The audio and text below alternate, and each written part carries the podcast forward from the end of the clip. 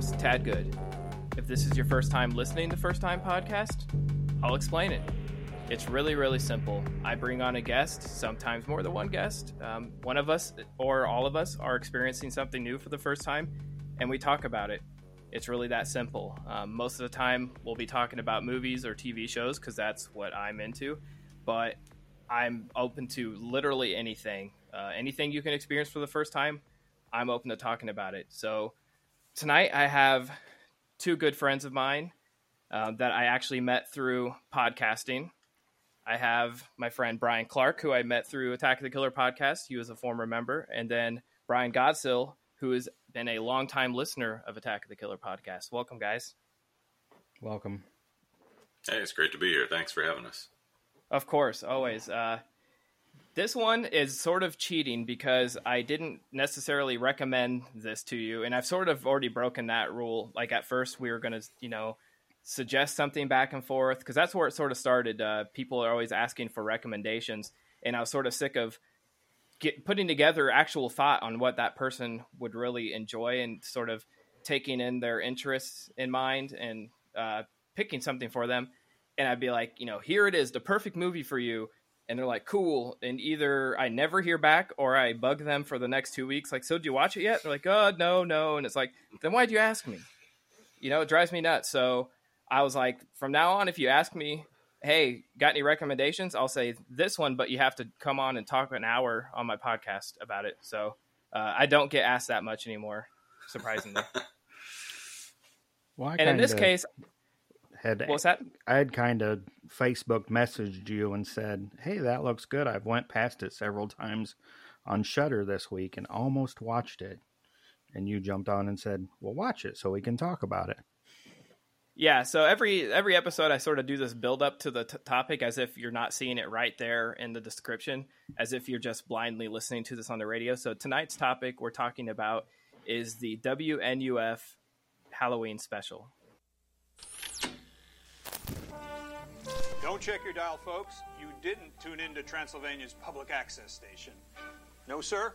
Tonight is Halloween. Halloween is Satan's night, the night of the devil.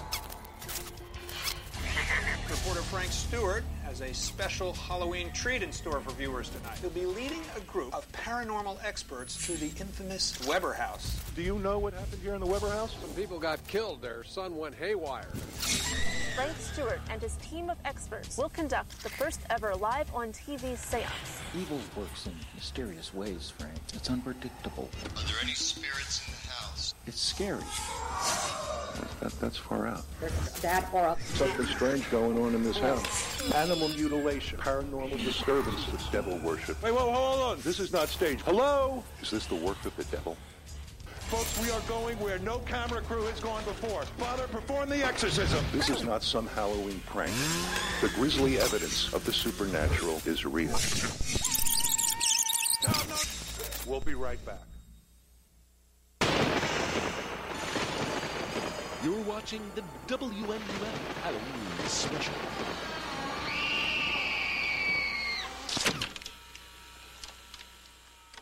Okay, and like like Brian just said, uh, I it sort of this one came about because I had watched it for the third time, I think it was, uh, just the other night, and I posted about it on Facebook. And both of you sort of commented on it. You, you Brian Godsill, he messaged me and said, you know, what do you think? And should I check it out? I've, I've been scrolling past it on Shudder. I'm like, absolutely. And then Brian Clark commented and said, uh, you know, I'm checking it out too. So I reached out to him and said, want to jump on? And he's like, well, I didn't, that, that wasn't me trying to invite myself. And I said, no, I'm inviting you. Uh, because this is such a unique, strange one to talk about. Uh, I was thinking too, it was going to be a challenge and, you know, there's, it's not at all a traditional movie. It doesn't have much of a structure. There's not, it's really a short movie with a bunch of wraparound commercials. Um, so not a whole lot happens in it, but just the the time of the year right now. We're recording this um, actually the night of the last presidential debate, so there's something more terrifying on TV right now. And uh, you're welcome for not you know making you guys watch that, but um, yeah, this is sort of a strange nostalgic trip, but it's not really nostalgic because it's new, but it's old. Um, I mean, overall, what did you guys go into it? You know, did you go into it sort of knowing about what it was about, or did you just go blind into it and uh, it was all just new to you? Uh, I had just read the little synopsis on Shudder and just kind of went into it thinking it may be a Halloween special, kind of a throwback to the 80s, you know, TV. But I thought more of like a movie structure. I wasn't sure how it would come off.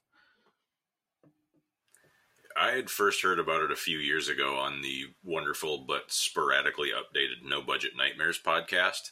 So I knew exactly what I was getting in for, and it had been just one of those things that was on my list of stuff I wanted to watch for a few years now. And you posting about it on Facebook and me having clicked past it on Shudder, like, oh, I, I guess the stars are aligning. It's time to finally pull this trigger. Yeah, because it just jumped back on Shudder this month for their, you know, Halloween time. Because, I mean, it's not necessarily something most people would watch year round. It definitely is a once a year October watch for me, anyways. But the structure is pretty unique. Um, basically, it's like you found it's it's hard to explain. Like it's a more of an experience than it is an actual movie. It's basically it's like you put a VHS tape into your VCR of an old recording of a Halloween special, but there are some things that sort of break that that wall down where it actually fast forwards through parts of the the tape, and that's not something like tapes actually did. They'd get fuzzy or lose tracking and different things, but as far as I know, I can't you know think of a time where it actually a tape would actually have a moment where it fast forward like that. Um, so, so I, I, didn't take that to be that that the tape was fast forwarding itself. It was just adding to the experience of if you, this is a thing that you had like you know anyone who taped something off TV back in the day. You if if you weren't sitting there with the remote, so you could edit out the commercials, uh, right, as you were watching it. If you had something taped that had the commercials in it, you always fast forwarded through them, but you never quite got it right. You know, so you maybe you'd got up to get a drink and left the first commercial running, and then came back and sat down. And go, oh, it's commercials, and then started fast forwarding, or you were fast forwarding too long you know, you, you had to like, you drop the remote and shit, you missed the first couple of minutes of the show coming back from after the break or something like that. Um, you know, I, I always had a jumpy trigger finger on the fast forward button. I was trying to watch something that I had taped off TV. So that just kind of added to the realism of it for me, I guess. Yeah, that's kind of how the movie came off to me is maybe as a child someone recorded this, you know, because they thought, oh, this is cool, I'll record this. And now they're an adult and they're finding this tape or they found this tape at a yard sale or somewhere and they're sitting down watching it and they're like oh commercials. We'll fast forward through this. Oh we'll watch this. You know something along those lines of an actual person sitting down to watch it you know. Because it, it, it's all that that comes to a head at the very end when the last you know there are no credits at the end of the thing. The final shot of the movie is just the blank blue screen with the white letters that say stop and the little square and the sound of a tape ejecting from a VCR. they com- they committed to their gimmick. right, it nails like what VHS promised us, which I love the the first two VHS movies, but you know, it's very crystal clear that they filmed those things and you know, really with really nice cameras and they had a budget and stuff. This is you know, they commit to it a lot more. Um, like you said, the credits, not having the credits uh, at the end, and it just there's no credits at the beginning. There's no credits at at all, um, and I, we don't need to go like step through step of the movie, but the basic premise is pretty simple. Uh, story wise, we're watching this movie. It starts as a local, uh, sort of public access. I'd say more like a local news station, sort of uh, you know, just a small town local news, and they're airing a Halloween special where a local broadcaster goes to a house where murders were committed, and they brought two mediums and a priest in to the house, and it's sort of hokey, sort of fun throwback, and they go into the house, and um, as you can imagine, bad shit actually starts happening right on air, and this was um, at a time where there were. I mean, it, it's hard to sort of place this because to me it seems maybe more 90s, but I'm reading to 80s. I mean, what do you guys gather from this? Does it feel more 80s or 90s to you? Uh, I, you know, it's kind of on that edge. I think it's set in like 87, 88. So it's, you know, feels like the late 80s, you know. But I heard um, the cops' tips. One of the tips was, um, you know, check your candy for needles, you know, with the AIDS virus. So there's Yeah. still some of those old throwback 80s jokes in there. Um, and the the news station almost reminded me of uh, the Fox station. You know, was like channel 18, I think, on UHF when it first started in the area. So it really reminded me of that station. You know, an early Fox station, and this would be something they'd put on, you know, on a Friday night or you know a Saturday night, maybe before Halloween, or if Halloween just happened to fall on a weekend, they'd throw this on on a Friday night because they you know, honestly didn't have much to throw on there. Yeah, I, I especially with the uh, satanic panic stuff that they get into a little bit when they're showing a preview. Of, you know, later tonight uh, there'll be a, another news, hard hitting news special about the Satan worshippers killing pets in the area, kind of thing. Um, it, yeah, I, I was assuming it like mid to late eighties. Yeah, and it's what I did not expect the first time I watched this was just how many commercials and how hard they would commit to this. Um, most people doing something like this would probably cut the commercials down to one or two, but they this felt gratuitous, like to the point. I, I was like, was there actually that many commercials on? I- I mean, we're all sort of spoiled now. We have DVRs. Nobody watches live TV unless it's something you know like a like sports or uh, something like that. But it, just maybe it's just me because I I'm so spoiled with technology and I never had to sit at my VCR and try to you know flash fast forward through commercials. Uh, I was born in '85, so you know when I started getting into that kind of stuff, uh, I, I still had obviously had VCR and had a lot of VHS tapes, but you know, and I remember um, actually having the take you know having two VCRs, a friend with two VCRs, and you would record uh, from one one uh, tape to another. That was like you know old school bootlegging, and it was awesome to have build up your VHS collection from a friend. But um, yeah, to me, it felt like the commercials and stuff felt a little more '90s, but um, from what I understand, reading about this, these commercials were actually like put together with found footage, and then you know they added voiceovers to it. Yeah, Um, they bought they bought a bunch of like cheap old just like library stock footage and clipped them together into some uh, reasonable semblance of a commercial. The the best one was the uh, heavy metal mixtape one. Yeah. that was favorite. But yeah, you're right. Like, and the repeated appearance of some of them, like that carpet one, like that was also realistic because you'd see the same handful of commercials fucking over and over again, especially on a local channel like that where it's local businesses buying uh, a lot of the ad time. But you're right, they do take up way too much of the runtime. Like, I don't know if they just got so in the weeds making these fake commercials because I'm sure that was a lot of fun Oh yeah, absolutely. these commercials, and so they included so many of them. But especially in in back in the '80s, a local station would not be cutting to commercial every five minutes or less, like live TV does now. So that that kind of that was really the one thing that broke the realism of it for me was they're just always like you you might get two minutes of the guy in the haunted house with the mediums and then they'll go right back to a commercial. And I get that towards the end of it, they're starting to cut back to the commercials on purpose because there things are happening in the house that they don't want to show on TV.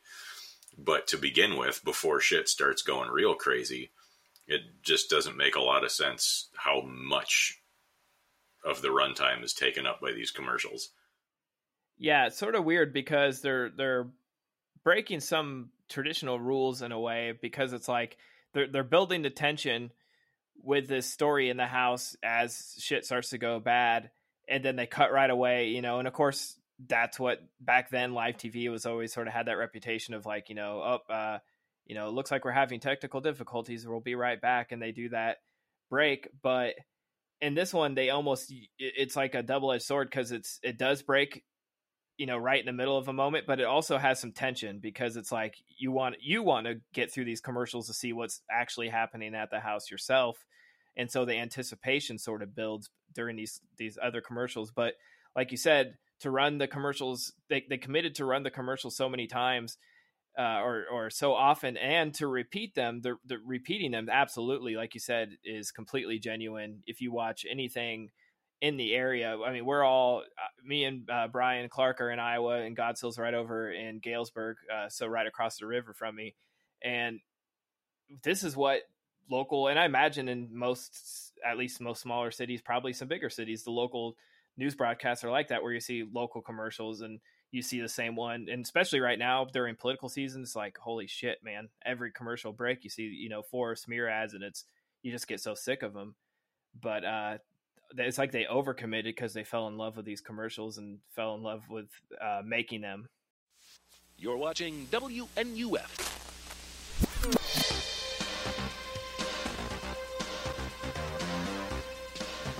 Kimberly, what's wrong? Oh, nothing. I'm fine. It's your tampon, isn't it? How did you know? Here, try this. StaySure tampons? For active women like us, we need long lasting protection made by women. Women who understand our bodies and what we go through. Thank you. How about round two?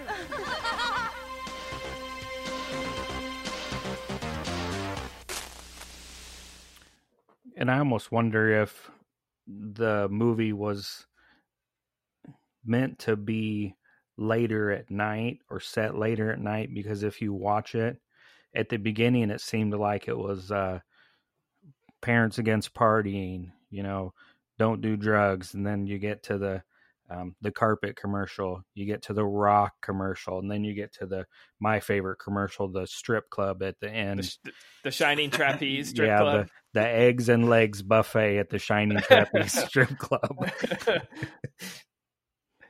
Yeah there's so many funny ones. There's uh the Stay Sure tampons uh Yeah. dandruff for governor. So it was like yeah october they even thought of that like it's october so uh, election season is in full you know it's like right around chris or right around halloween time every year there's political ads because uh, election day is coming up. So that was smart to think on on the timing wise. That was perfect uh and like you said phil's carpet warehouse is the one that repeats uh parents against partying.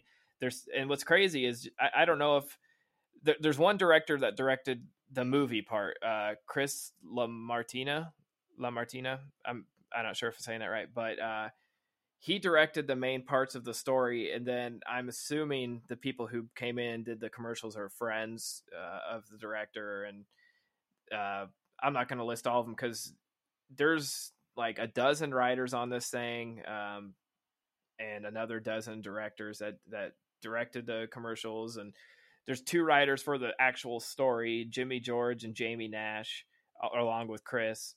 Um, just such a weird fascinating project to me. I had no idea. I mean obviously i had an idea that this was a fake halloween special going into it. That's all i knew about it. I had no idea how committed to it was and i watched it with my wife and my friend adam and I was having a hard time reading what they thought of it while we were watching it. I'm like, because it seems sort of polarizing. It generally has a um a good following. Like people really do seem to enjoy it for the most part. But I've seen some people who just don't get it. They're just like, why would I waste my time watching fake commercials? This is such a waste of time.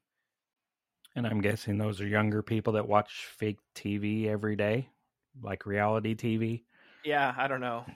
Yeah, I mean, I think you just have to take it with a grain of salt and enjoy it, you know, and relive if you were alive then, you know, Yes. that time in your life or that time in, you know, this country's history or whatever you want to call it. it's a thing for a very specific audience, and I could definitely see how uh, younger audio, younger viewers who never had that experience, never had anything taped off TV on a VHS, like I understand not getting it. I can see how this would be very dull and off-putting, to someone who had never had that experience because the entire thing is just essentially recreating a nostalgia trip because there's so little of the actual story to hang on to and it gets interrupted so frequently that if you didn't get why all those dumb commercials were funny, this would be agony to sit through. yeah, I, I, often like when I was watching this for the first time, I was sort of wondering if there were in, there was anybody out there, and I'm sure it's happened, and especially at the beginning of the release, that actually watched this and thought this was an actual special that was taped because you can find stuff on YouTube with commercials, and it's it's sort of become another popular thing. Like you were talking about fast forwarding through commercials. Now people are trying to find original broadcasts of different movies or or pilots or TV shows with those commercials just to sort of relive. And I mean, we, are in an age where nostalgia is everything. Everybody, every show is a throwback to the 80s, and now we're getting reboots of every 80s and 90s TV show and movie. Um, it's just strange. And may I just say, I have stacks and stacks of bootleg MST3K VHS tapes that were taped off Comedy Central, many of which still have the commercials intact. And unless we're talking about a very specifically entertaining, say, fast food commercial or those really kick ass toy commercials you'd get on Saturday morning cartoons, all those old commercials really are not worth going back to because they're, they're just commercials, man. That that is a wave of nostalgia I don't get in, unless it's something very specific like Dino Riders or Transformers or whatever. Yeah, and most of those people do rip and just throw those on in general on YouTube. Uh, right. And like you guys, you have guys like Dinosaur Dracula on Facebook and and Twitter, and he's sort of my go-to for that kind of stuff. He'll put together an article that has you know ten spooky retro Halloween commercials, and he's done like thirty of those articles. You know, he does like two or three a year for the last uh, ten years, and it's it's a blast to go through some of those and um, when I would play movies at the Capitol back when we could go to theaters, I would put together pre-show reels of old Halloween commercials that I remember from my childhood, or or if we're playing a movie that came out in you know '88, I would try to find commercials specific to that time period, so it felt like you know, sort of building up to it. And it's fun to look back. And I often wonder if people just think I'm nuts because I'm playing old McDonald's commercials on the big screen. Well, that's old McDonald's commercials are cool because you get the McDonald land characters. You get those, and you get the old pails were really cool. They had the talking chicken nuggets. Uh, commercials were just way cooler back then. It feels like now everything's like a commercial for a cell phone service or right now political ad, and I don't I don't think kids will ever like Brian. You have I mean you both have kids. They probably won't look back and like you know wish they could revisit these commercials that we currently have on TV. It's just I don't know if it's a generational thing, but like I know on Twin Peaks Day earlier this year, um, they on like the anniversary of the pilot airing on TV, someone streamed their original recording of the pilot from ABC on Twitch with commercials intact and they played it straight through and people went nuts for it. It was like you know, they had people all over like I probably, you know, thousands and thousands of viewers watching this thing even though we have it in high definition on Netflix and Hulu and everybody has the Blu-rays.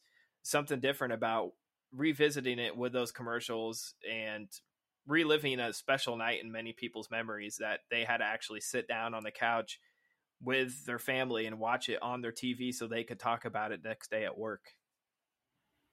Yeah, and I almost wonder if the nostalgia stems from for us we're small local people. So even to this day if I turn on a station that's a local I get on an antenna late at night there's you know Bob's Bicycle Emporium in Burlington, yeah. or you know. So for me, the throwback would be seeing places that maybe I went when I was younger.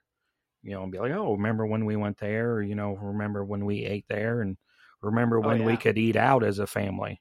You know, yeah. we can't all sit at a table because they only allow six people.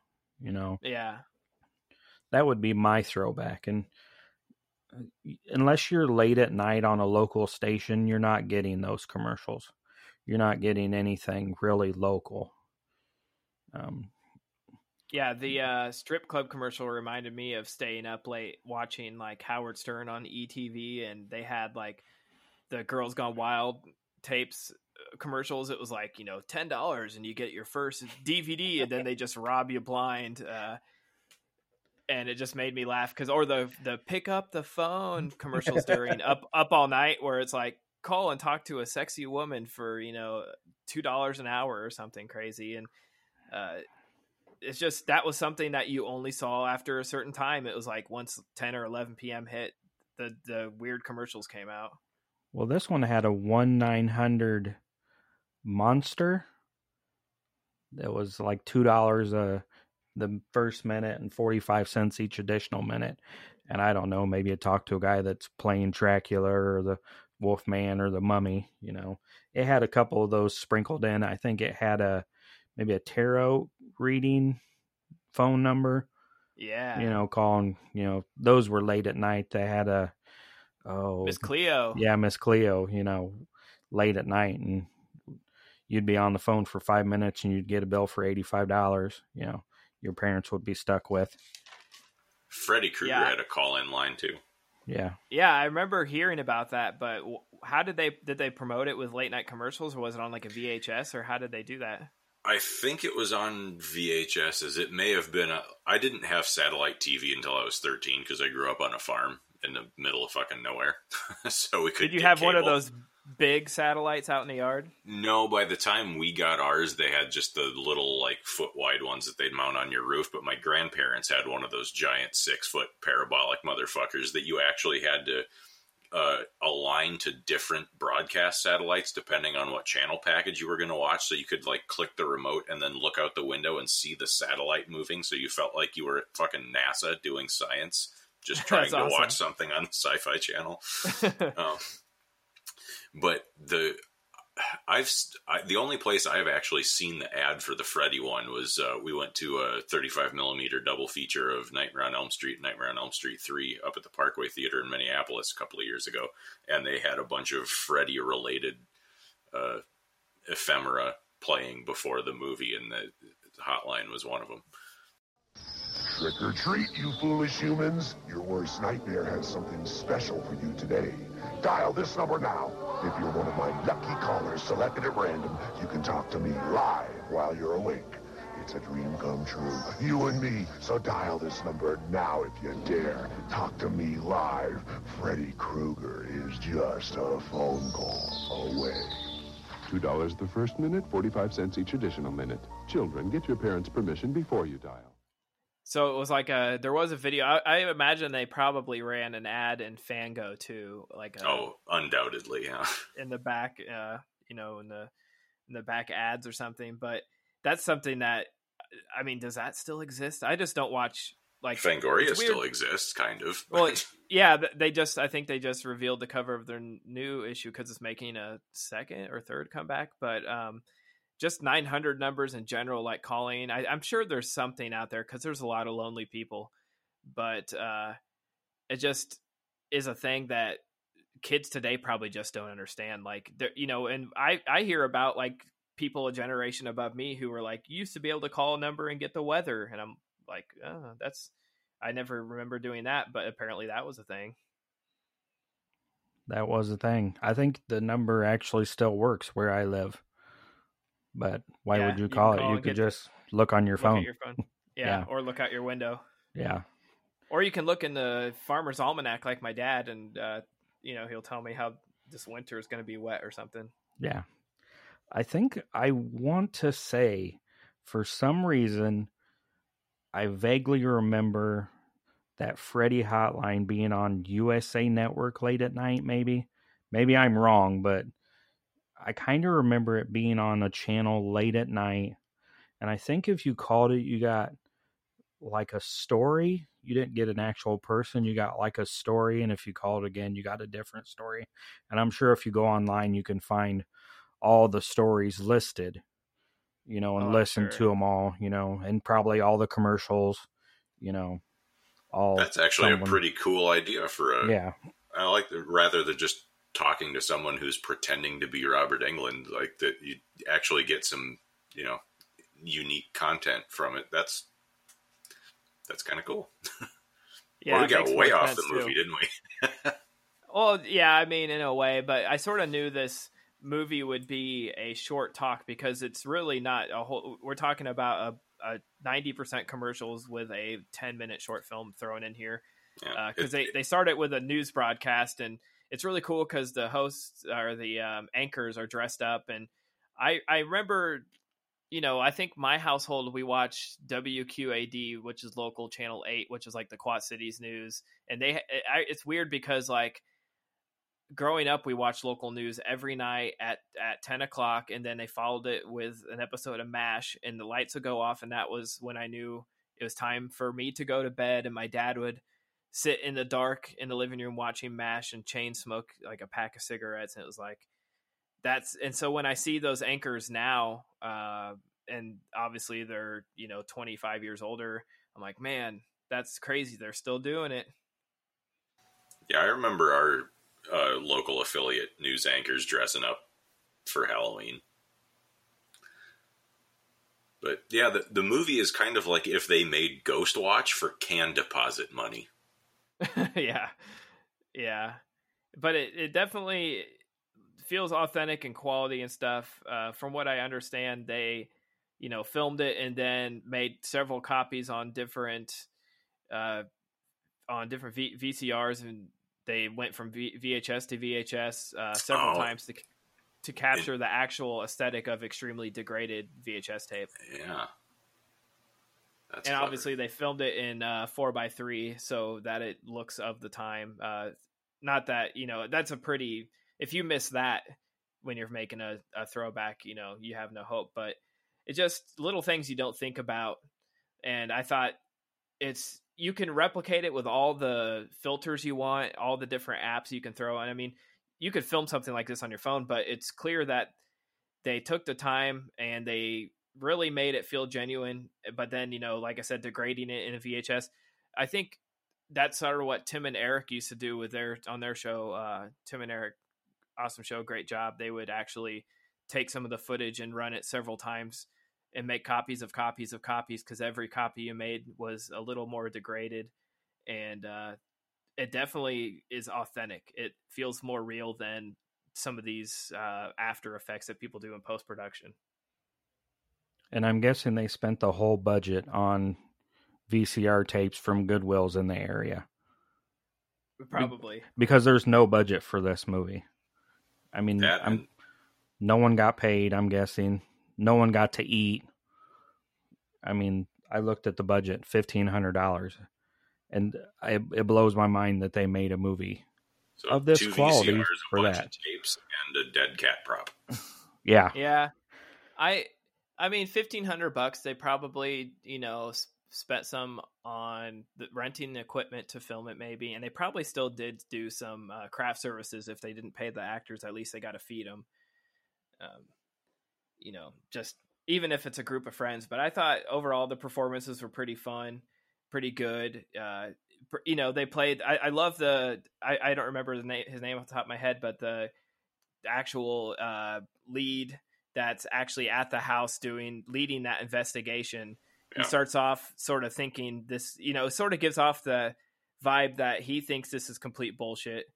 And then throughout the night, obviously, when things start going bad, we learn it's not bullshit and shit starts hitting the fan. And uh, the, the old couple that are mediums are, are hilarious too because they bring their cat, who they say is part of their um, crew. And it reminds me so much of you know actual things. Like like i said earlier we would watch the news but on weekends they had unsolved mysteries and america's most wanted following cops. And you know some especially those uh 90s unsolved mysteries episodes you would see you know people who were like i predicted this or i i in my mind i saw where this missing kid was and we found him you know and that kind of stuff. It reminded me of that in a way Yeah, that lead guy, the character is Frank Stewart, played by Paul Fahrenkopf. and uh, he did a fine job. I'm not saying that I wish it was somebody else in the role, but the whole time I was just thinking, man, this would be awesome if it was J.K. Simmons, because I kind of got that vibe off of him. Oh yeah, but do you think th- that that would pull you out of this though, right? That if you recognize, no, yeah, yeah, yeah, it, it absolutely would, right? I was just whatever but, reason he kind of reminded me of him. I mean, I think this Paul Fahrenkopf guy is a bigger dude. He's you know, you know physically uh, more imposing and all that, but just something about his voice and mannerisms. Yeah, I could totally see what you're saying. Yeah, and it looks like he's in quite a bit of stuff. When I looked up the IMDb, uh, he looked like he had a large, you know, uh, amount resume. of movies he was in his resume, and it it looked like a lot of the people from this were, movie were in a lot of movies that he was in. So I don't know if it's a group of actors that you know have become friends working.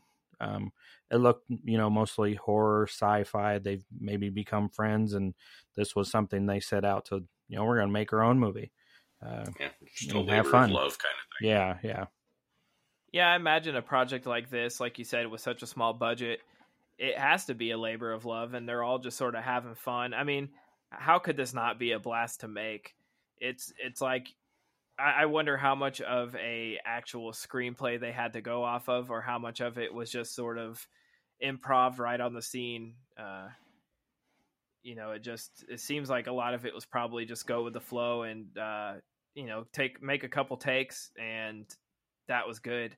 Not saying that it was in any way low quality or anything, but that's what they're sort of going for, and, and the live TV aspect of it.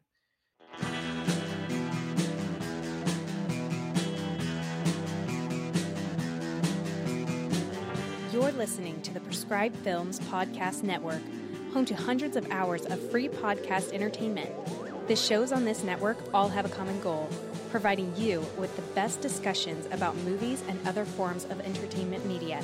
The PFPN hopes to fill your earholes with audio joy. Visit our website with links to all the other amazing shows at www.thepfpn.com. Thanks for listening.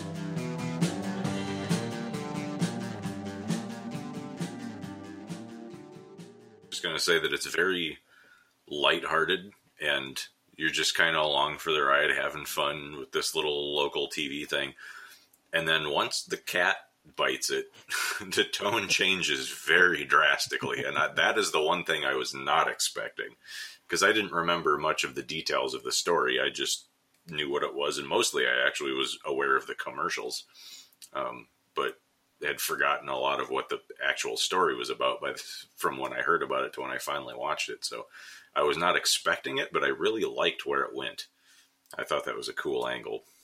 Yeah, the the gimmick sort of gets all the attention. I mean, we spent a half hour talking about that alone, and uh, you know, obviously that's what people know it for. But it the the actual little story that is in between all these commercials is actually pretty damn good. And like you said, it's it's all sort of fun nostalgia and sort of hokey and playing on this.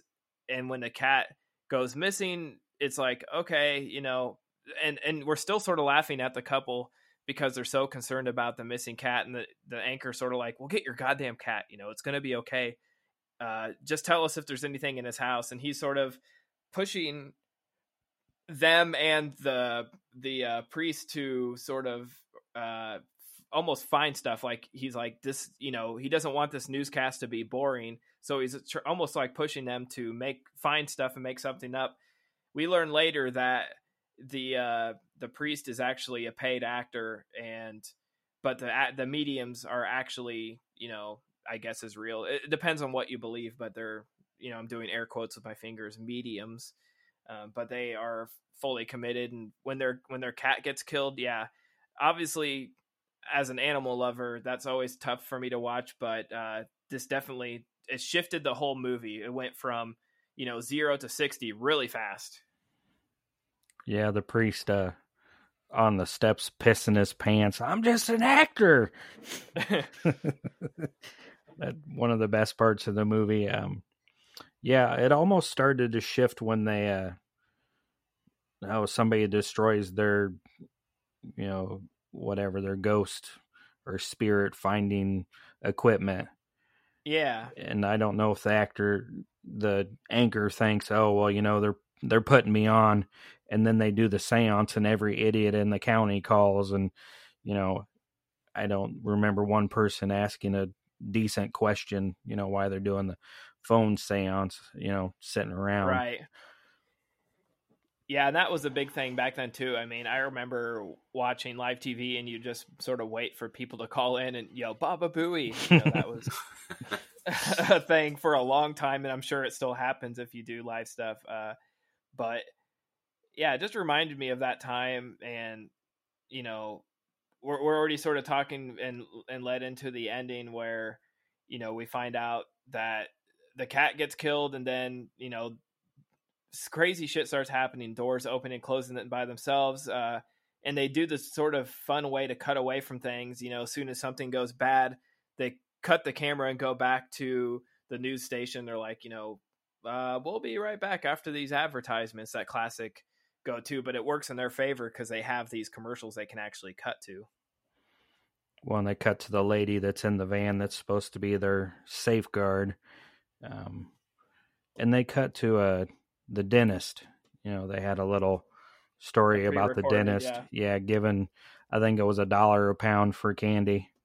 So, which I, I mean, Halloween is like you know job security for dentists. So I'm not sure why he'd be buying the candy. And I, and I'm probably maybe maybe I'll sell you half and keep half, but I want two dollars a pound. You know. Yeah, you, know, you walk a lot. Yeah, I want to make some money on this. Well, I think like when I watch this, I think you know this is something I'll, I would be out. This would maybe air at nine or ten o'clock on the local news. Uh, I would have just came in from trick or treating. I'd have my big bag of candy, and I'd you know dump it out on the kitchen table or the living room table or re- even the living room floor. And my parents would turn on the local news, and this was on, and it just be in the background, and I wouldn't be paying attention. It'd be background noise, and I sort of this third time watching it sort of almost played it like that. I mean, I didn't go trick or treating before. I didn't have a bag of candy. I always have some candy during Halloween, but I was actually uh, decorating our house, like the living room and, and everything for Halloween. So I was like, this would be perfect because I don't have to really pay attention. I can have it on the background and play it and just sort of puts me in that Halloween mood because I can't, if I turn on a local broadcast tonight, it's going to be about the debates it's going to be about what's happening it's just going to be bad news and it's you know not as much fun. And the poster for the movie is a kid in his halloween costume eating a piece of candy maybe watching this broadcast. So i mean it there again they really tied it into you know their whole thing they're going for and I remember reading somewhere they made a bunch of VHS tapes, like copies of this movie, and went to maybe some conventions in Pennsylvania and would just leave them sitting around, you know, bathroom on a table um, to try to get like people talking about the movie, you know. Yeah, they did a whisper campaign, yeah. and it was uh, just such a cool idea for something like this. They didn't announce it, they didn't put it out anywhere that this was happening because uh, they let it happen organically, word of mouth. So months before they actually put it, I'm sure it did a festival run. They, uh, like you said, they they made tons and tons of VHS copies, and uh, they went to a VHS convention, uh, different horror conventions. And from what I read, they were also just throwing them out of car windows while driving around Baltimore, hoping that someone would pick pick a copy up and take it home and yeah, watch it and I, I don't know how successful that was because you know by the time I heard about it, it was the the whole thing about it not being an actual Halloween special was um, already ruined for me. But it it also makes me think of I mean back in was it '99 when or was it that man when when did uh, it must have been around then when Blair Witch Project came out. Yeah, that, that, was, was like that was like I was in, let's see, I would have been in middle school, and you know that was like the first experience I had of where people were arguing whether it was real or not. I can remember, you know, kids at school talking about seeing the Blair Witch Project, and they're like, "This is actual footage they found, and they made a movie from it." And this sort of has that feeling of they, you know, the found footage of not not necessarily actual found footage, but we're watching something unfold live on television that we're not supposed to. Things aren't going as they're supposed to be, and that's sort of what we all love about live television, anyways. I mean, we don't watch David Blaine to see if he can actually cross over the building. We're watching because we hope that he falls, right? And did Blair Witch have credits at the end? I mean, if it's real, you wouldn't have actors' names listed because I'm I'm guessing that the family's not going to allow you to show members of their family dying and going missing and put their names at the end of the movie. You know, I don't remember, but I also know you know, I was just at that stupid age where Yeah, I yeah. probably didn't even like watch it first. I, we probably just all we told each other, "Yeah, I've, I've seen parts of it," or you know, this is before you could just go on YouTube and look it up. It was like, "Yeah, my brother's friend has a copy," and we watched it, and it's real, man. You know, there was always some kind of uh, rumor going around about something, but I don't remember. I remember actually watching that. I remember like cultural phenomenons like that was a big deal and I remember for some reason the ring was a big deal when it came out like people were you know deathly afraid of this tape and man this movie's so scary you got to watch it they watch this tape and stuff and I hope you're talking about the original, and not that garbage remake. Well, I'm guessing. no it's the, the American version Yeah. the not Ringu but the ring Yeah. That's the one we watched. But again, like I I remember so many people being terrified of that and another one like that was um gosh, uh paranormal activity. I had so many friends who were like, "Man, this genuinely scared me." And um I want to be scared. So I I went into it hoping it I would get a good scare and didn't do much for me, but uh that was another one where people were sort of saying, you know, I imagine like middle schoolers were like, man, paranormal activity is like real footage from a house, man. I've told you the story about when I first saw Ring.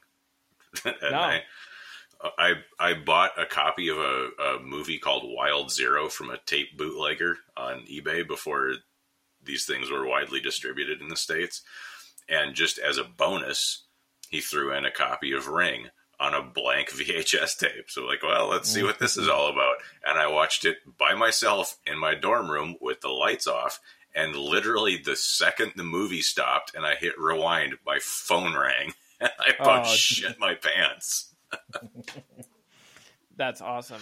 I yeah, I remember like watching it and then, you know, me and my friends would just like stare at the phone like I swear to God, if it rings, I'm not answering it, man. You answer it. It's just like me and my friends. I also remember watching Candyman in like elementary school and then daring each other to go into the bathroom and say his name into the mirror. I'm like, you know, at the it's like I never believed in that stuff, but for some reason, like I, I don't want to do it now. Like I'm not gonna go do that. You don't want to say Why- Bloody Mary in the mirror, you know, No. before bed tonight, or No, just don't don't even test it, man. well, that Thinking, was one of the things of I the thought Whisper- was weird oh, about the movie. Oh, sorry. Yep, go ahead. They uh, he uses a spirit board. Didn't ever once say Ouija board. He uses a spirit board, you know, to before the guy that kills his parents, you know, to talk to the evil spirits that drove him insane or, you know, made him kill his parents. But I won't touch a Ouija board to this day. You know, no, I I want nothing to do with that. Well, the movie was made for over my house. fifteen hundred. Made for Yeah. fifteen hundred bucks. They didn't have the money to pay the licensing fee to Milton Bradley to say Ouija board. Ouija board, yeah. But thinking of the Whisper campaign and how they were throwing tapes out the window and stuff, had this been made 15 years, 20 years earlier, in the time when video rental stores were still a thing and still stocked primarily VHS tapes, this would have been a great uh, an opportunity to go rent some movies and then return them with the wrong tape in the case Yeah. with this in it instead. Like, can you imagine seeing this for the first time like that? Oh man, that would have been awesome. Yeah, because I mean, you think about them doing it in modern times. Uh, one, it's what are the chances that I mean they did a VHS convention, which is smart because they know those people have VCRs and there's tapes everywhere, so that's the closest they probably get to what you're talking about. Uh, but you know, I imagine some people found them and they're like, you know, you you can go get movies on VHS tapes now at Goodwill for less than a, a quarter or less, and uh, you know they've basically become just garbage to a lot of people. Uh, obviously, there's a comeback and there's a, a, cult following for a lot of the hard to find stuff, but um, it's just you know the the whisper campaign. Yeah, I, I think that would have just been so fantastic if they could have done that and switched out the tape so people found it organically, like as if they got the wrong tape, got home and just start watching it. You know, it's just hard to in this day and age hard to organically create a campaign like that. And it's funny you say for 25 cents because I have one VHS tape and I paid 20 cents for it. But yeah, for 20 cents, I mean, it's a copy of uh, Bubba Ho-Tep for 20 cents. I don't own a VCR, but I mean, for 20 cents, how can you pass it up? I mean, exactly. One of my running jokes with my friend Noah, who was on the podcast a few weeks ago, is every year for his birthday, I go to the local uh, resale shop and I find whatever movie. I, I spend like an hour and make because they have hundreds and hundreds of VHS tapes, and I go through and I organize them by title, and whichever movie has the most copies, I buy every copy of, and I wrap them individually as if he's not going to know what it is. Every year he knows the fucking joke, and I put him. I, I individually wrap them. I put them in a big uh, bag, and I bring them and sometimes there's always a few people who don't know me at like his get-togethers and he gets this bag and he opens one and he's like oh men in black on vhs cool and like some people sort of like look at me like is he slow or something like what's like and why did he get it and then then he'll open the second one he's like oh cool another copy of men in black on vhs and then they look at that stack and they're like are all all seven of those tapes going to be Men in Black? And one year I got him uh, Kirk Cameron's Left Behind, and I found like nine copies or something. And so, and so, what's funny was he regifted it as a joke to his like he went to his girlfriend's family Christmas, and they do the thing where everybody draws like a number, and that's whose gift you get or something. And he opened a copy of Kirk Cameron's Left Behind on VHS. It was like her cousin or something opened it and was like oh my gosh, I've never. Se-. He acted so genuine. He was like, oh my gosh, I've never seen this. Is it really good? And Noah had to like, uh, yeah, man, it's really great. Like he, he the, the kid didn't get the joke, and he was very thankful for it. And he's like, I don't have a, a VHS player. I don't, but you know, I'm gonna find one so I can watch this. And Noah's like, don't don't do that. Uh, it was a gag gift, but. Uh, he re he regifted it, but I just you know he has to like uh, he usually just turns around and gives them right back to the resale shop. So we just, you know, basically made a donation to him. But um, it's a fun, fun tradition that I hope to keep this year. I love that he tried to carry it on and it backfired on him. it did, yeah. And he felt like a jerk. He was like, you know, I brought it and I didn't know who would get it, and he thought it was sort of like a what I forget what they call those. Uh, you know, but everybody brings a gag gift, and it's like, oh, white elephant. Is yeah, white elephant. Yeah and it was not that. Everybody else brought real gifts, and he brought a copy of Left Behind on VHS, and uh, then he was the weirdo, and I'm like, who does that? He's like, dude, you gave me seven copies, like you have no room to to talk about that. So I'm, I, it's actually coming up here in a few weeks, so I need to get to the resale shop and do a little shopping. But um, anyways, from what I read, the Webber house scenes were shot in two days, while the news anchor scenes were filmed in a single day. So they had basically three days of shooting, and then however long it took these people probably took way longer to go through the stock footage and and you know edit together these commercials. I'd imagine. And I'm guessing the news anchors maybe a day or two. Yeah, it said uh, one day for news anchors, and the Webber House stuff was two days. So three days total. So that's that's probably a good reason that the budget was so low. Also, that they all the filming took place over three days. Uh, producer Jimmy George confirmed in a 2018 screening of the film that WNUF TV 28 was actually inspired by Baltimore's WNUV TV 54, which was an independently owned TV station in the mid 90s that he would watch growing up. So uh, when he was in the scripting phase, he accidentally kept writing WNUV instead of WNUF because you know it was so heavily influenced by that. And uh, the the religious protesters were actually inspired by Westboro Baptist Church, which no surprise there. Yeah, I never did figure out what the harvest meant. Their acronym for their name. It, I don't believe it was listed anywhere on the movie. Yeah, I'm not sure either. But I did see a funny sign in the crowd that says "Masks won't hide your sins." I'm like, how relevant is that right now? I can see that sign in a pro in a Trump protest right now. But um, yeah, I was, you know, overall, what did you guys did you? I assume you guys enjoyed it because you're on here talking about it and you haven't badmouthed it too bad. So is this something that you guys think you would watch like yearly or once was enough? I would I would throw it in every year. I mean, I watched it last week and in the front room I usually watch my movies in the bedroom or in another room in the house and my girlfriend actually stopped doing homework and watched it with me and I was like that's the second movie you've watched this week with me. So I think maybe she even enjoyed it a little bit and the fun throwback and kind of get you in the mood you know, maybe October 1st, you know, throw this in and like you said, decorate. You don't really need to sit down and watch the movie after you've seen it the first time. Um, I even kind of skimmed through it tonight and I thought to myself, I should time how much time, you know, the actual movie is. Because I could skip the commercials, you know, I just hit the right. 15 second button and, you know, after a couple clicks, you're back to the movie. So I, you know, I skim through it and maybe a half hour, you know, just kind of get a refresher on uh, the actual story of the movie. Yeah, it's uh, it's not one I would go to every year. Uh, I might watch it again at some point or not. It, I, I, I enjoyed it. Don't don't take that to mean like, ugh, I never want to see this thing again.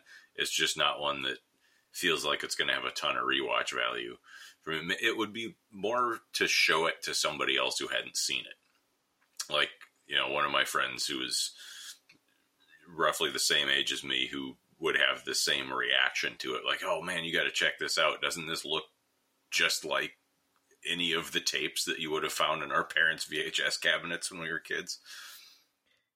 Yeah, this is something probably I do like a birthday screening every year at the Capitol. I rent out the theater and we show, or I show two just random movies. Uh, most of the time, I try to sort of theme them, but this would be something that would just be fun to show because I, it like you said, it's something fun to show people to sort of say, you know, look at this crazy concept. Look what they pulled off. It's very interesting.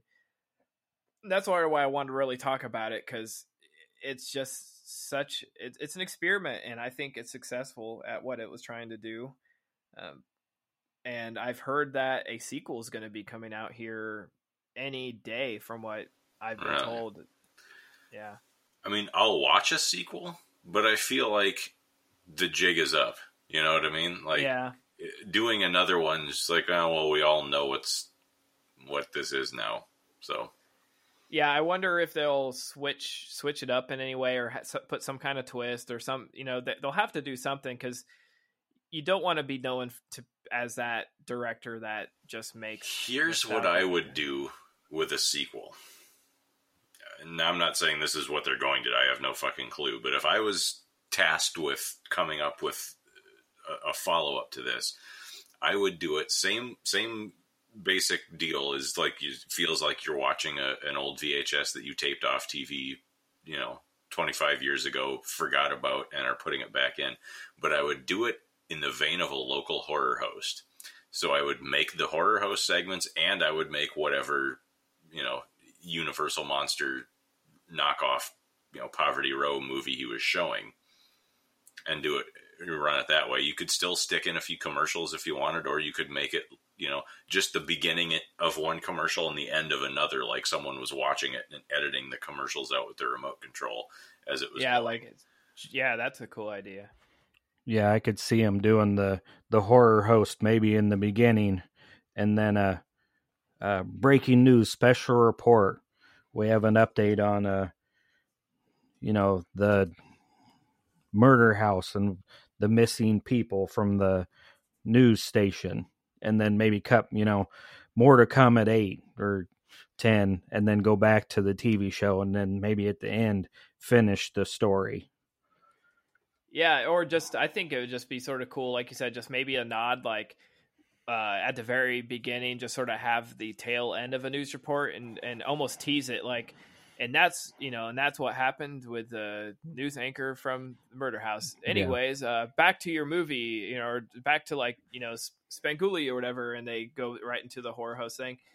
Uh, yeah, I, I really like that idea. I like you said, I have no idea what the sequel will bring or what they're doing, or even if it has any kind of ties to the first. You know, I'm I'm willing to check it out, but like you said, I, I hope it's not just trying to pull from the same well again, because we just don't need another, you know, wraparound story with a ton of commercials. So hopefully they mix it up a little bit. You don't want 13 more commercials of the Carpet Emporium. They're fun, but you know they, they did it once successfully. Like, don't you know why touch it again? Why do uh, uh, it? It's Yeah. not necessary. Just let it be. But did you guys have any tapes like this? Like growing up, did you have any VHS tapes that you revisited every year or would watch sporadically? I kind of feel like anything that I recorded, I would watch, you know, maybe once or twice. I would record a lot of wrestling, and you would always run, you know, 15 minutes after if you were able to set your, you know, VCR. But I feel like after I watched it, I would, you know, use it again and record it until I couldn't use the tape anymore. And then it would be time for a new tape. Oh God, yeah. I have, like you know, I, I said I have a bunch of MST3K bootlegs. Not all of them are from tape traders. A lot of them were ones I taped a pretty solid chunk of the Sci-Fi Channel era because that by that point in time when the show moved to the Sci-Fi Channel, that was around when we got satellite. So I taped a lot, and it wasn't just revisiting once a year. Like I'd watch them once a month. Um, because that was before I had you know fifteen hundred Blu-rays or whatever it is. Um, I also taped a lot of Joe Bob Briggs Monster Vision. Sadly, I don't know where a lot of those are. Like either they got you know lost in a move or left at my parents' house and thrown away when I moved out or something. I I think a couple of them are still floating around here, but yeah. So I the the things that I did tape off TV, I rewatched quite frequently. Yeah, I know we growing up, uh, and I talk about this in the episode with my sister, but we had we it was three siblings, me, my brother, my sister, and my parents lived in a two bedroom house. My sister had her own room because she was a girl. Me and my brother shared a room, and my parents slept on the couch, which folded out into a bed. So we were very, you know, poor, I guess you would say. I didn't know we were poor growing up. I just, you know, thought that's how everyone lived. But we basically had one TV in the house, and whatever the older sibling was watching was what we would watch. But I remember we had this tape, and it was just, I think it was just a VHS tape marked Halloween right on the spine. And I, I know it had the Monster Squad on it, and it had Disney's Halloween Treat, and that was probably the one I watched the most which is interesting because that was sort of like a mashup of several Disney Halloween specials and short uh, cartoons and uh, that Disney themselves sort of modge podge together and made like a, a special in the probably the early 90s maybe probably not probably eight, 80s I would say because it was probably something that my parents recorded for my my brother or sister and it just was like okay it's around Halloween time. When are we watching the Halloween tape? It was like you know, I didn't know at the time it was Disney's Halloween treat or this or that. It was just the Halloween tape, and we watch it once a year.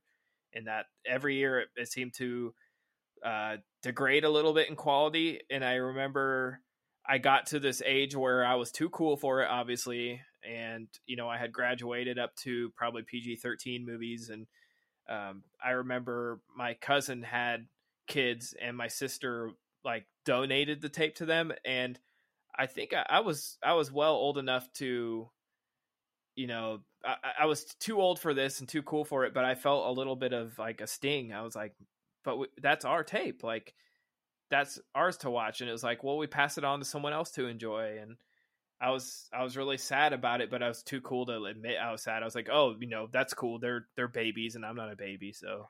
but I I wonder, you know, I often wonder if that's still out there somewhere. Luckily, I found the Disney Halloween Treat on YouTube. Someone had a really good quality rip and uh, put it on YouTube, and somehow Disney hasn't shut it down. And they've they've added some of the clips from that onto the Disney Plus, but they haven't added the entire special, which it's not the same to me. I, I want the entire special, and and once again, I would love to watch a VHS tape with the commercials just to see the the Halloween commercials on local TV at that time.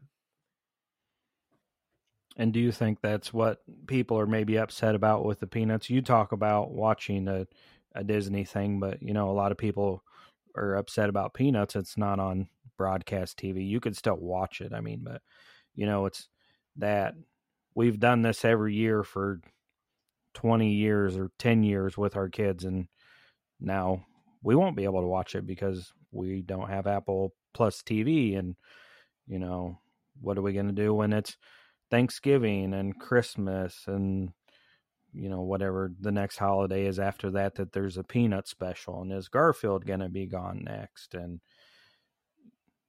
what's after yeah, that you know? Yeah it's tradition you know and yeah.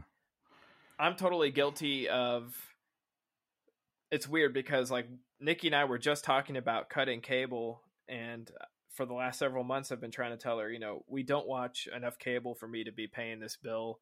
Like we, we got to figure something out. You know almost everything we watch is either on uh, physical dvd blu-ray or we watch something streaming but i rarely turn over cable. But soon as october hits there's something in my body that craves watching horror movies on cable. Like it's it's like a weird comforting thing where i don't have to pick what movies on what movie to watch. I don't have to sit down and you know focus on it. It's like i turn on amc monster fest or i turn on sci-fi's 30 days of horror or something and like the halloween 4 score is like white noise to me at this point. Just hearing it in the background uh is like comforting to me while I am cooking dinner or while I'm getting ready for bed or it's like even when I go lay down I literally turn our bedroom TV on to AMC and I fall asleep to like last night was they were airing Psycho followed by The Exorcist and it's like this time of year that's the only time I get excited I'm like they're showing a black and white uh, Hitchcock movie on AMC at prime time how cool is that like when's the last time that happened, you know, uh, outside of Turner Classic Movies or something. And it just makes me think about all the movies I discovered on Monster Vision growing up. Um, you know, staying the night at a friend's house and watching the Friday Thirteenth marathon on on Monster Vision, or discovering the Fun House on Monster Vision, things like that. You know, just it just I don't know. It's it's indescribable, but it's like so super comforting and um, just something that feel like my my October isn't complete until you know I've seen some of these movies I play every year on cable. Yeah, we I, haven't had cable for maybe two years, and I'll catch myself watching Pluto. Um, you know, because it's streaming. That's pretty much live streaming TV. But I'll right. catch myself watching old episodes of Press Your Luck, or you know the Hollywood Squares stuff I would never watch, but you know it's on and it's I don't really have to pay attention to it. I don't have to, you know, rewind if I miss anything. Um, but I would imagine Pluto has a couple horror stations that you could probably they uh, do uh, click on. There's a Scream Factory station, I think. Yeah, that you you know would click on and it'd pick whatever you wanted for you. You know, and that's what I do sort of like about the about Shudder having three channels is like sometimes I I just uh, probably my anxiety, but picking something is the hardest part for me. And sitting once something's playing, I can sit down and watch it, but deciding, I spend more time doing that than actually watching a movie. Yeah, I get that, and I I've canceled cable.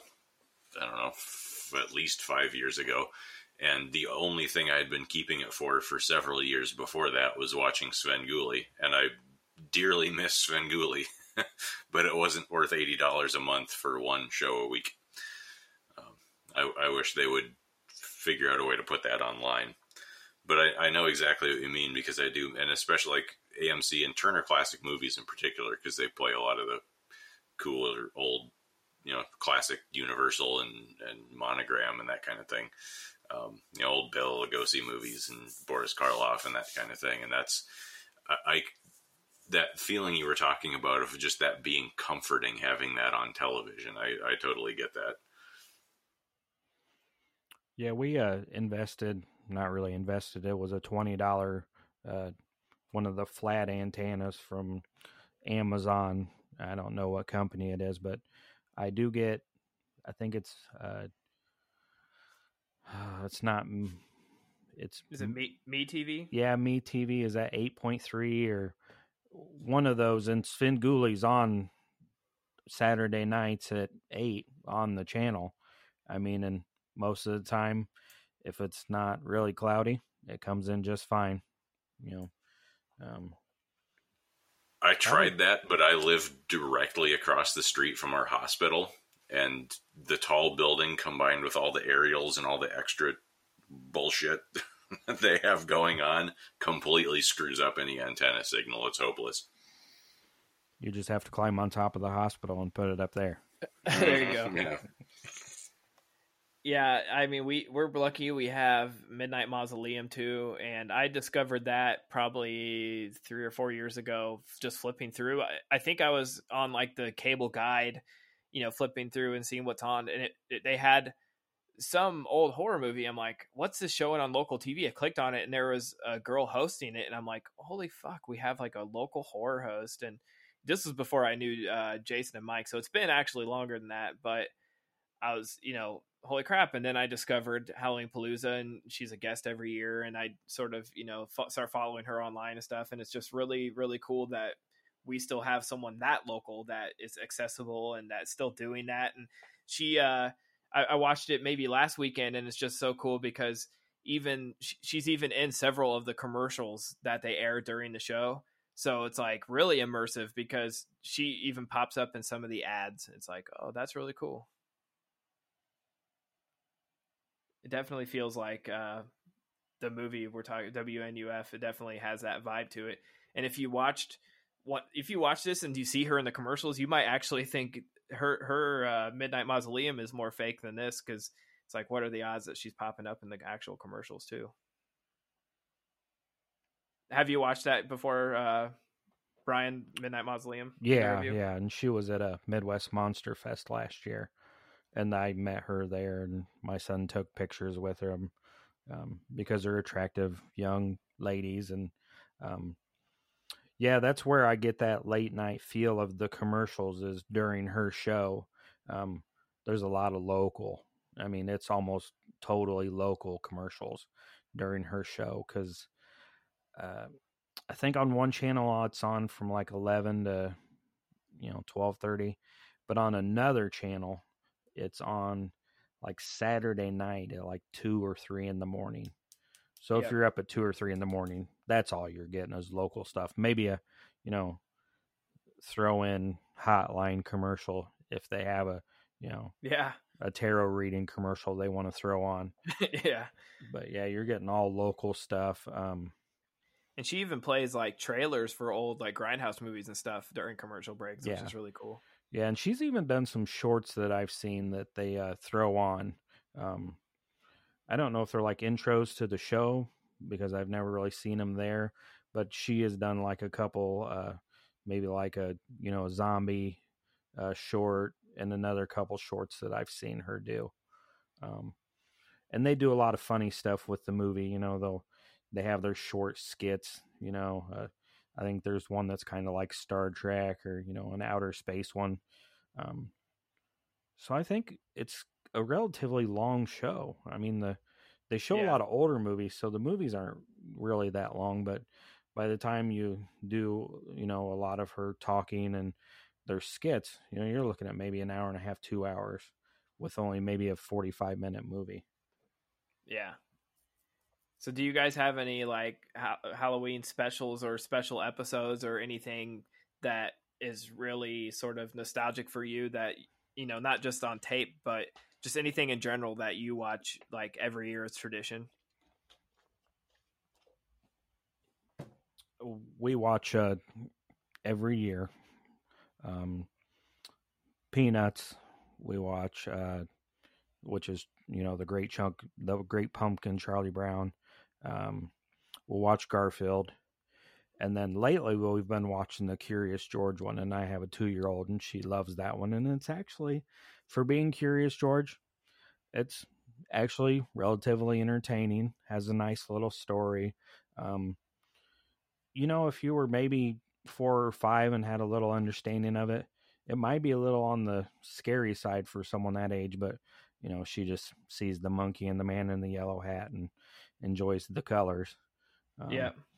But other than that, um, no, not really. Uh, I'm doing, uh, and I'm sure you've seen it on Twitter. You know, 61 days of Halloween because it's a pandemic, and you know, there's nothing really else to do. But uh, I've kind of made my list. I was kind of playing it by ear up until the week before Halloween, and then I've kind of made a list of movies that I'll watch um, the week before Halloween and yeah, you know staples that you have to watch. Well, not really. St- I, there's only two. I you know I did a Friday the Thirteenth for the Friday before Halloween, and then I did Halloween the original on Halloween. Um, but all the other stuff was kind of stuff that I was like, you know, I want to do this category. I didn't want to do an Italian movie. I want to do a you know a, a kaiju movie that I haven't seen, and of course, without pain, none of the Godzillas are you know streaming anywhere that I could find. So I found, um, I think it's a Japanese movie from like this year that was released that I'll watch. Um, a zombie movie I've never seen, the original Day of the Dead. So, you know, I threw that on there. Um, and just kind of the Howling because I did one do a werewolf movie. Um, and I don't, I've probably seen it, but it's been so long ago that I wouldn't remember it. So I'm going to throw that in there. But I think every year, you know, from this point forward, I'll just maybe make a list the week before Halloween. You know, the 61 days has been like, I'm ready for this to be over because I started a new job and working 10 hours a day at a new job. It's kind of hard to come home and watch a movie every night. Oh, yeah. You know, I it's mean, like I'm stressed out more about the movies not some nights than I am about the job. You know, like yeah, it becomes more homework or like uh, more work than fun. Yeah, and I heard uh, one of your guests on uh, your other podcast that you're on say that she'd watched 634 movies in the last year, and I'm thinking, does she do anything else? Like, is that that would that would almost be all you would do? To That's me, got to be Erica from Customers also watched. yeah, isn't it? yeah, yeah, yeah. But I mean, to But find don't an leave hour me and hang- a half every day is Don't awful. leave me hanging, man. What is the kaiju movie? Uh, where's my list? I took a picture of it. Let me see. Yeah, you're killing them over here with the suspense. Well, I did watch Shin Godzilla not too long ago Excellent. and enjoyed that. Where's that list at? Uh, uh, I don't know how to pronounce it, but uh, R A I G A, God of the Monsters. Raiga, yeah, that is Yeah, the Raiga. second. That is the second of Shinpei Hayashi's. Uh, there's Reigo, uh, deep sea monster. There's Raiga. Well, they the SRS Cinema changed the name to Raiga, God of the Monsters, to convince people they were going to be seeing Godzilla, King of the Monsters instead. And then uh, the third movie, Raiga versus Ohga, uh, is out on Blu-ray now from their website. Should be in in WalMarts across the country soon. I like so kaiju movies, if you couldn't tell. yeah, yeah. I, I kind of got that feeling from the um, when you're on Attack of the Killer podcast, and uh, I've almost won't bought shut the, fuck up about it. yeah, I've almost bought the Godzilla thing, but I don't know where I would stick it because you know it's a big book. Yeah, it's the, big and weird. You know, the same thing with the uh, the Arrow release. They just released uh the Gamera box set. Yeah, well, you don't have it, to worry about that one because it's sold out in yeah, just sold out over a week. So yeah, yeah. So I won't get that, but um, yeah, my list. I did a, a Day of the Dead, Suspiria, The Slayer, which is an Arrow movie. So I was like, well, I got it sitting here wrapped up in plastic. I might as well watch it. That's a fun one, sort of a proto Nightmare on Elm Street. Yeah, The Howling, uh, the kaiju movie, uh, Friday Thirteenth Part Two, because um, it's Friday and I, I'll probably get hate for it, but the first movie just, I mean, it's fine, but it's not Jason Voorhees and. You know, Spoiler alert. Yeah, I mean, I, it what? just doesn't do Great. now me. I'm going to have to return my Scream Factory set. You yeah. ruined the whole thing. yeah, the whole thing. and then the original Halloween, because I mean, what other Halloween would you watch on Halloween? I mean, oh, I, that's a whole different podcast for me. I watched part four three times the other night at work, so I think I've seen that one enough. Yeah.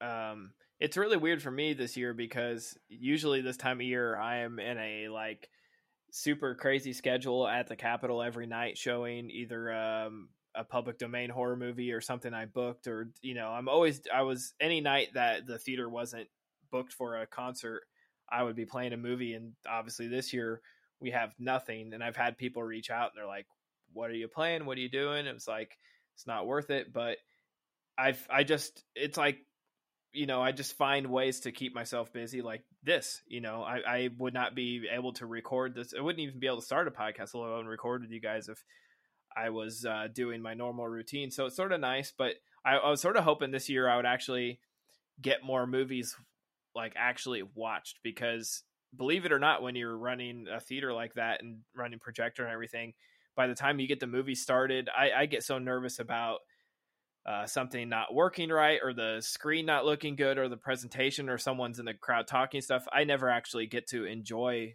the movies themselves. So it's really just a labor of love and I don't get to enjoy much of it. But um, I've just keep finding ways to take up time. So I haven't watched a whole lot this year, but uh, like what what are some of your other uh, what do you guys i mean is there any other traditional things you watch every year um, i'm usually I, i'm always a little wary of starting traditions because then i feel beholden to them and then as you were saying earlier it then becomes like work um so like i watch jaws every Fourth of July, and that's about really my only movie tradition. Um, and even this year, I broke that tradition. We watched Jaws 2 because Terry had never seen any of the sequels, but it's still, you know, close enough. Um, so I don't really have any specific things. This time of year always makes me feel a little more in the mood for old black and white ones, uh, more classic stuff, uh, like we were talking about earlier, you know, Universal movies or, um, you know, some stuff that Sam Katzman made for Columbia or something like that. But uh, there there isn't really anything that I have to watch every year. Not even necessarily a movie in the Halloween franchise will get watched this time of year. It's just I watch horror movies year round anyway, so you know why why turn it into homework? Right. I've tried to the last couple of years really put an emphasis on the fact that like this is just a date on a calendar and we watch horror movies all the time and so every day is halloween so don't because I, I, would build up to this day and i would get so excited and the day would come and go really fast mm-hmm. and then i would get super sad about it and it's like why am i sad i can i can watch the same goddamn movie on november 1st that i could on the 31st and it's it's no different other than the fact that the normies aren't watching it with me and it's not on AMC the time anymore. of year does make them feel more special though it does, like, and, but I, I, try... I, I, get the anticipation in, in that regard. But yeah, the the crash afterward is almost worse than. It's kind of the same reason I don't really do birthday stuff. I just like because you build it up into your head to be something bigger than it could ever be, and you're always just guaranteeing yourself some disappointment. Last Halloween, I spent stuck in a fucking airplane. Literally the entire day, I was either in an airport or on an airplane. I was going to do something fucking awesome, but that I was was say, like uh, no, I'm not complaining about what I got to do because of it. I went to Japan for Godzilla's birthday, for Christ's sake. But uh, I, you know, I, I especially had to be careful not to build up the Halloween season in my head at that point because I knew I wasn't going to be doing anything fun. I wasn't even going to be spending it with any people I loved. I was just one person stuck in an airport traveling from Minneapolis to Tokyo like last year was probably like the worst year for me as far as Halloween spirit. Like I, I think I, I just gotten to the point where I would get so worried and, and worked up about topping myself every year at the theater and making sure everything was great and that it's almost like as a horror fan people you know, it's like they, they almost build up the anticipation for you, and it's like, man, you know, what are you doing? What what? How are you celebrating? I'm going to come by the house, look at your decorations. Last year, I didn't even bring a single decoration upstairs. I, you know, Nikki was sort of like, you know, you're going to decorate for Halloween, all this stuff, and I just did not. You know, I never really got around to it, and uh, it just, I don't know. Last year, I was just in general sort of in a funk and this year I I have not gotten back to my former glory in any way but I definitely put up a lot of decorations and I'm trying to just um, do it at my own pace because she keeps reminding me like it's not about like getting them up at, on October 1st and having them up for the entire month. It's the process of hanging them is makes you happy. Putting them up, going through the totes, finding stuff you forgot you had, um, you know, and, and you seeing it. So it's like I made a focus on decorating in the house rather than outside because I live in the house. I don't necessarily see my yard as much as I do my living room. So I want to be surrounded by it and sort of and really enjoy it. Yeah, enjoy it. October because I know once November 1st hits, every Christmas movie, and she probably has 80 of them, and she buys the channel that streams Hallmark movies and I'm about to watch 8 million hours of Christmas Hallmark movies that all have the same premise. Uh, someone gets broke down in a small town in the middle of Iowa or Indiana or somewhere and falls in love with a local guy that, you know, and it's like, by the end of this, I'm like, oh Lord, is it Halloween again? Or any any holiday, any anyone but Christmas, because I've seen all these. You know, they're all the same. And that's all that's on the TV in the front room for probably from November 1st until she stops paying for it sometime in January because that's her favorite holiday. So this is a nice, as much as it is maybe work to watch all these movies, it's a nice, this is kind of my thing. I don't get, you know, I don't get any gruff or anything for watching movies building up to Halloween, but I know what's coming. Yeah, it seems like an even trade off though. I Yeah, mean, if you're yeah. watching 60, 60 days of horror movies, I think uh, you owe her a little bit. But I, I think about like, you know, th- just watching WNUF, I think about the Halloween specials and episodes growing up for me.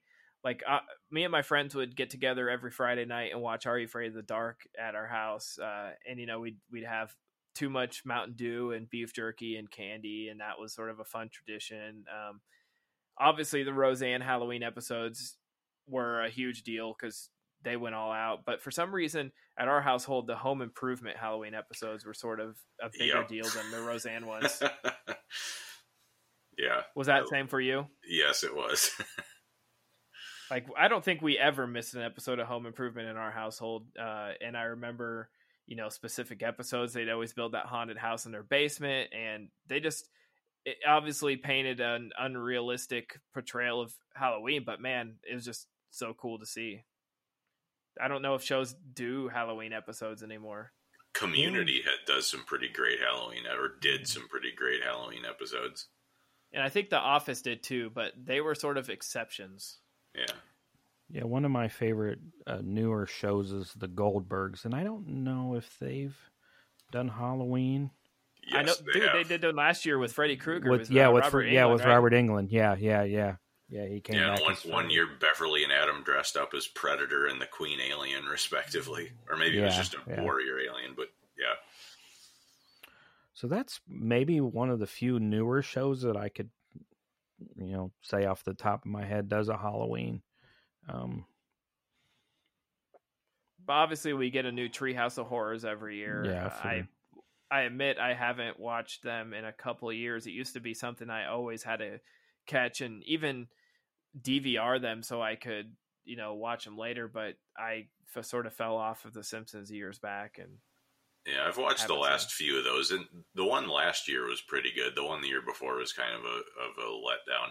The one the of the recent Treehouses of Horror, um, probably my favorite, just because of the opening, was the one that uh, Guillermo del Toro directed. The opening, I remember that one. too, I yeah. saw I saw the opening sequence, but I didn't see the episode. But the opening sequence was awesome. I mean, the opening sequence is better than anything in the rest of the episode, but I remember like even strange things, and uh, I know Jason Bollinger listening to this is would was probably yelling at the computer, but I remember the Boy Meets World um, Halloween special. It was awesome because it was a parody of a slasher. Like it was a standalone episode that didn't follow the timeline. It was his own separate uh, special, and it was like they were stuck in the school with a slasher who was trying to knock them off one by one. And Jennifer Love Hewitt actually had a cameo as uh, she was like Jennifer something Peffer. I don't know. Jason probably knows off the top of his head, but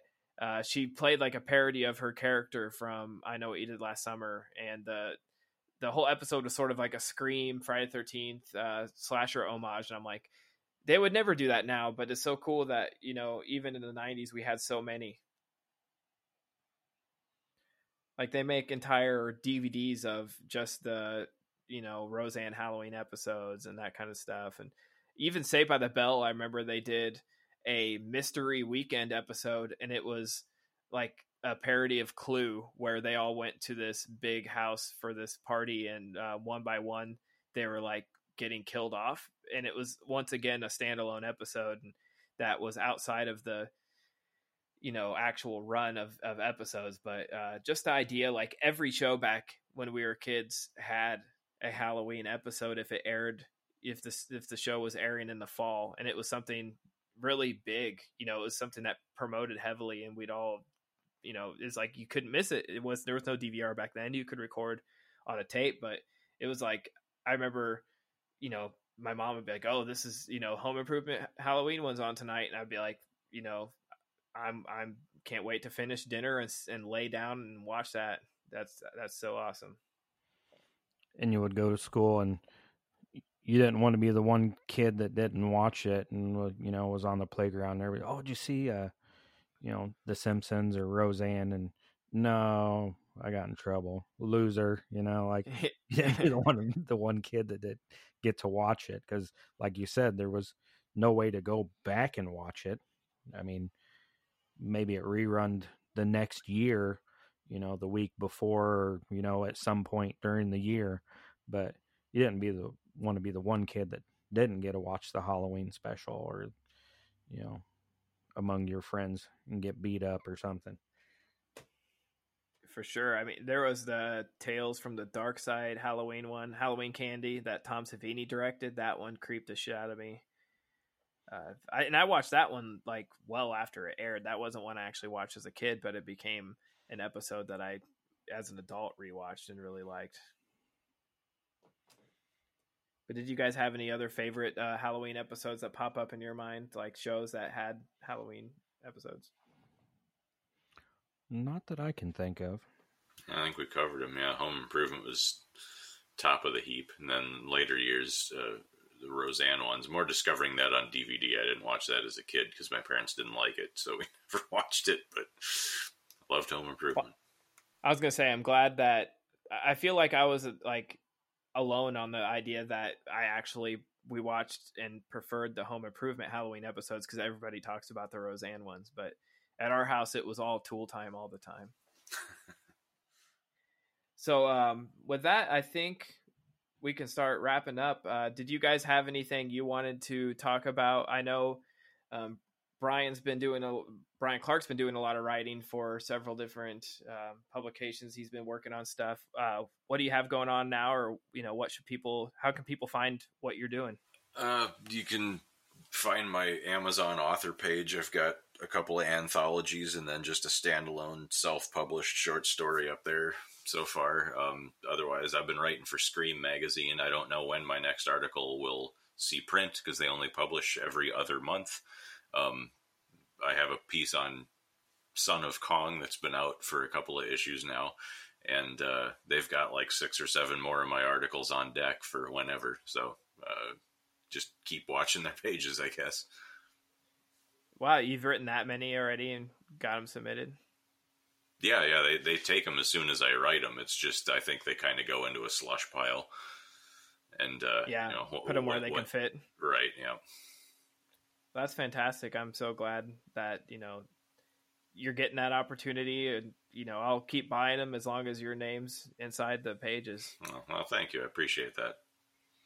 And Godsill, I know you are tweeting all the time. You're on Instagram. Uh, where can people follow you to see what you're watching on your 60 days of Halloween? Well, I'm on Twitter. It's at GSIL84.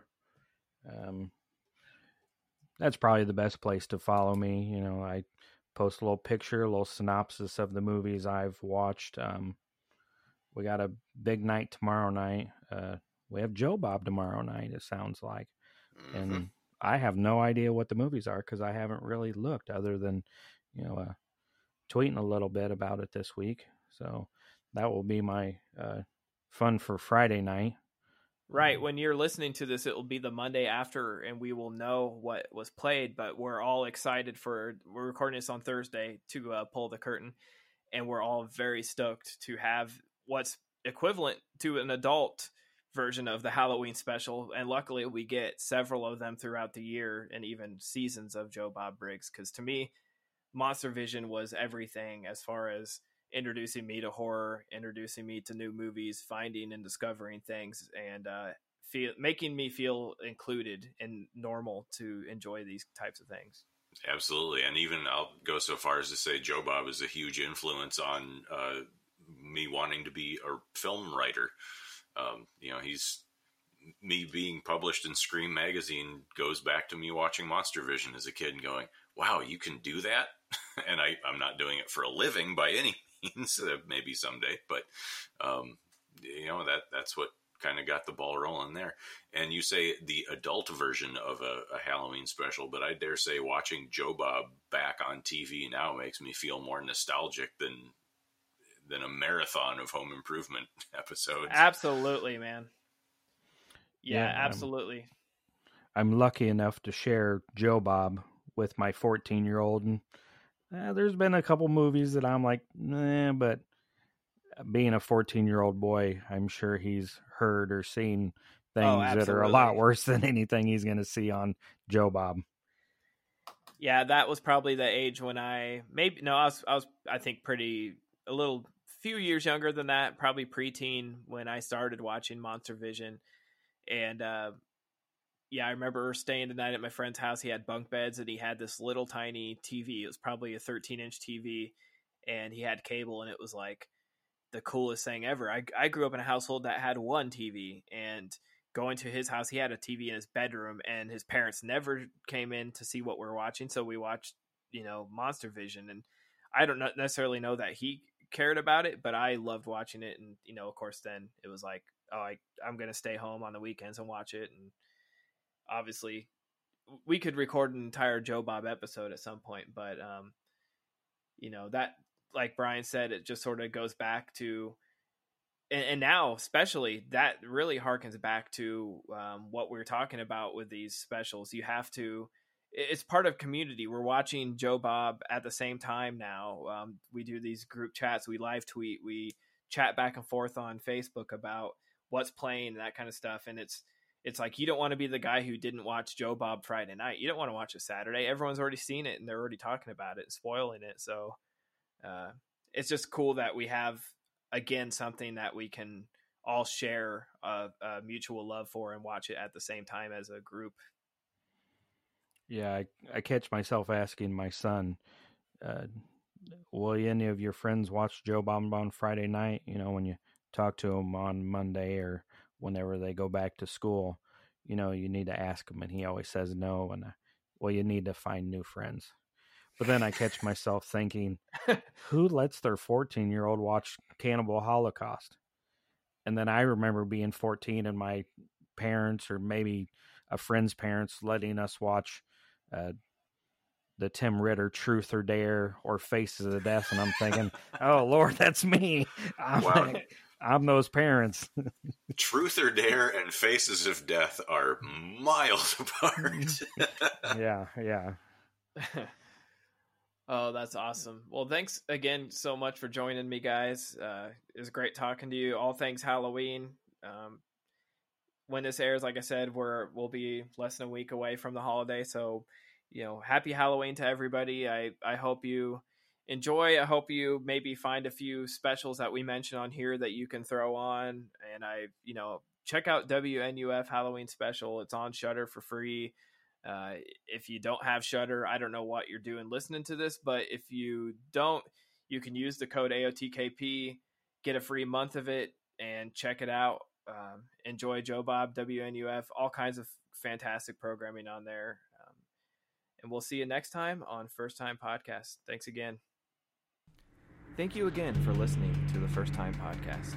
If you haven't already, please follow us on Instagram, Twitter, and give us a like on Facebook. Follow or subscribe to the First Time Podcast wherever you listen to podcasts. And if you like what you hear, leave a positive rating and review on Apple Podcasts. A huge thank you goes out to Scott Shriner of Weezer for our intro and outro music. Last but not least, do us a favor and share this podcast with someone else who might enjoy it. We appreciate your support. You're watching WNUF. Hey, creeps! Do you want to hear horrifying tales of vampires, zombies, werewolves, and more? Then pick up your phone and dial the premier horror hotline 1 900 Monster. Talk directly to demons so scary you'll be dying for more. Under 18? We'll get your parents' permission before calling. $2 for the first minute, 45 cents each additional minute. 1 900 Monster. Dial in and freak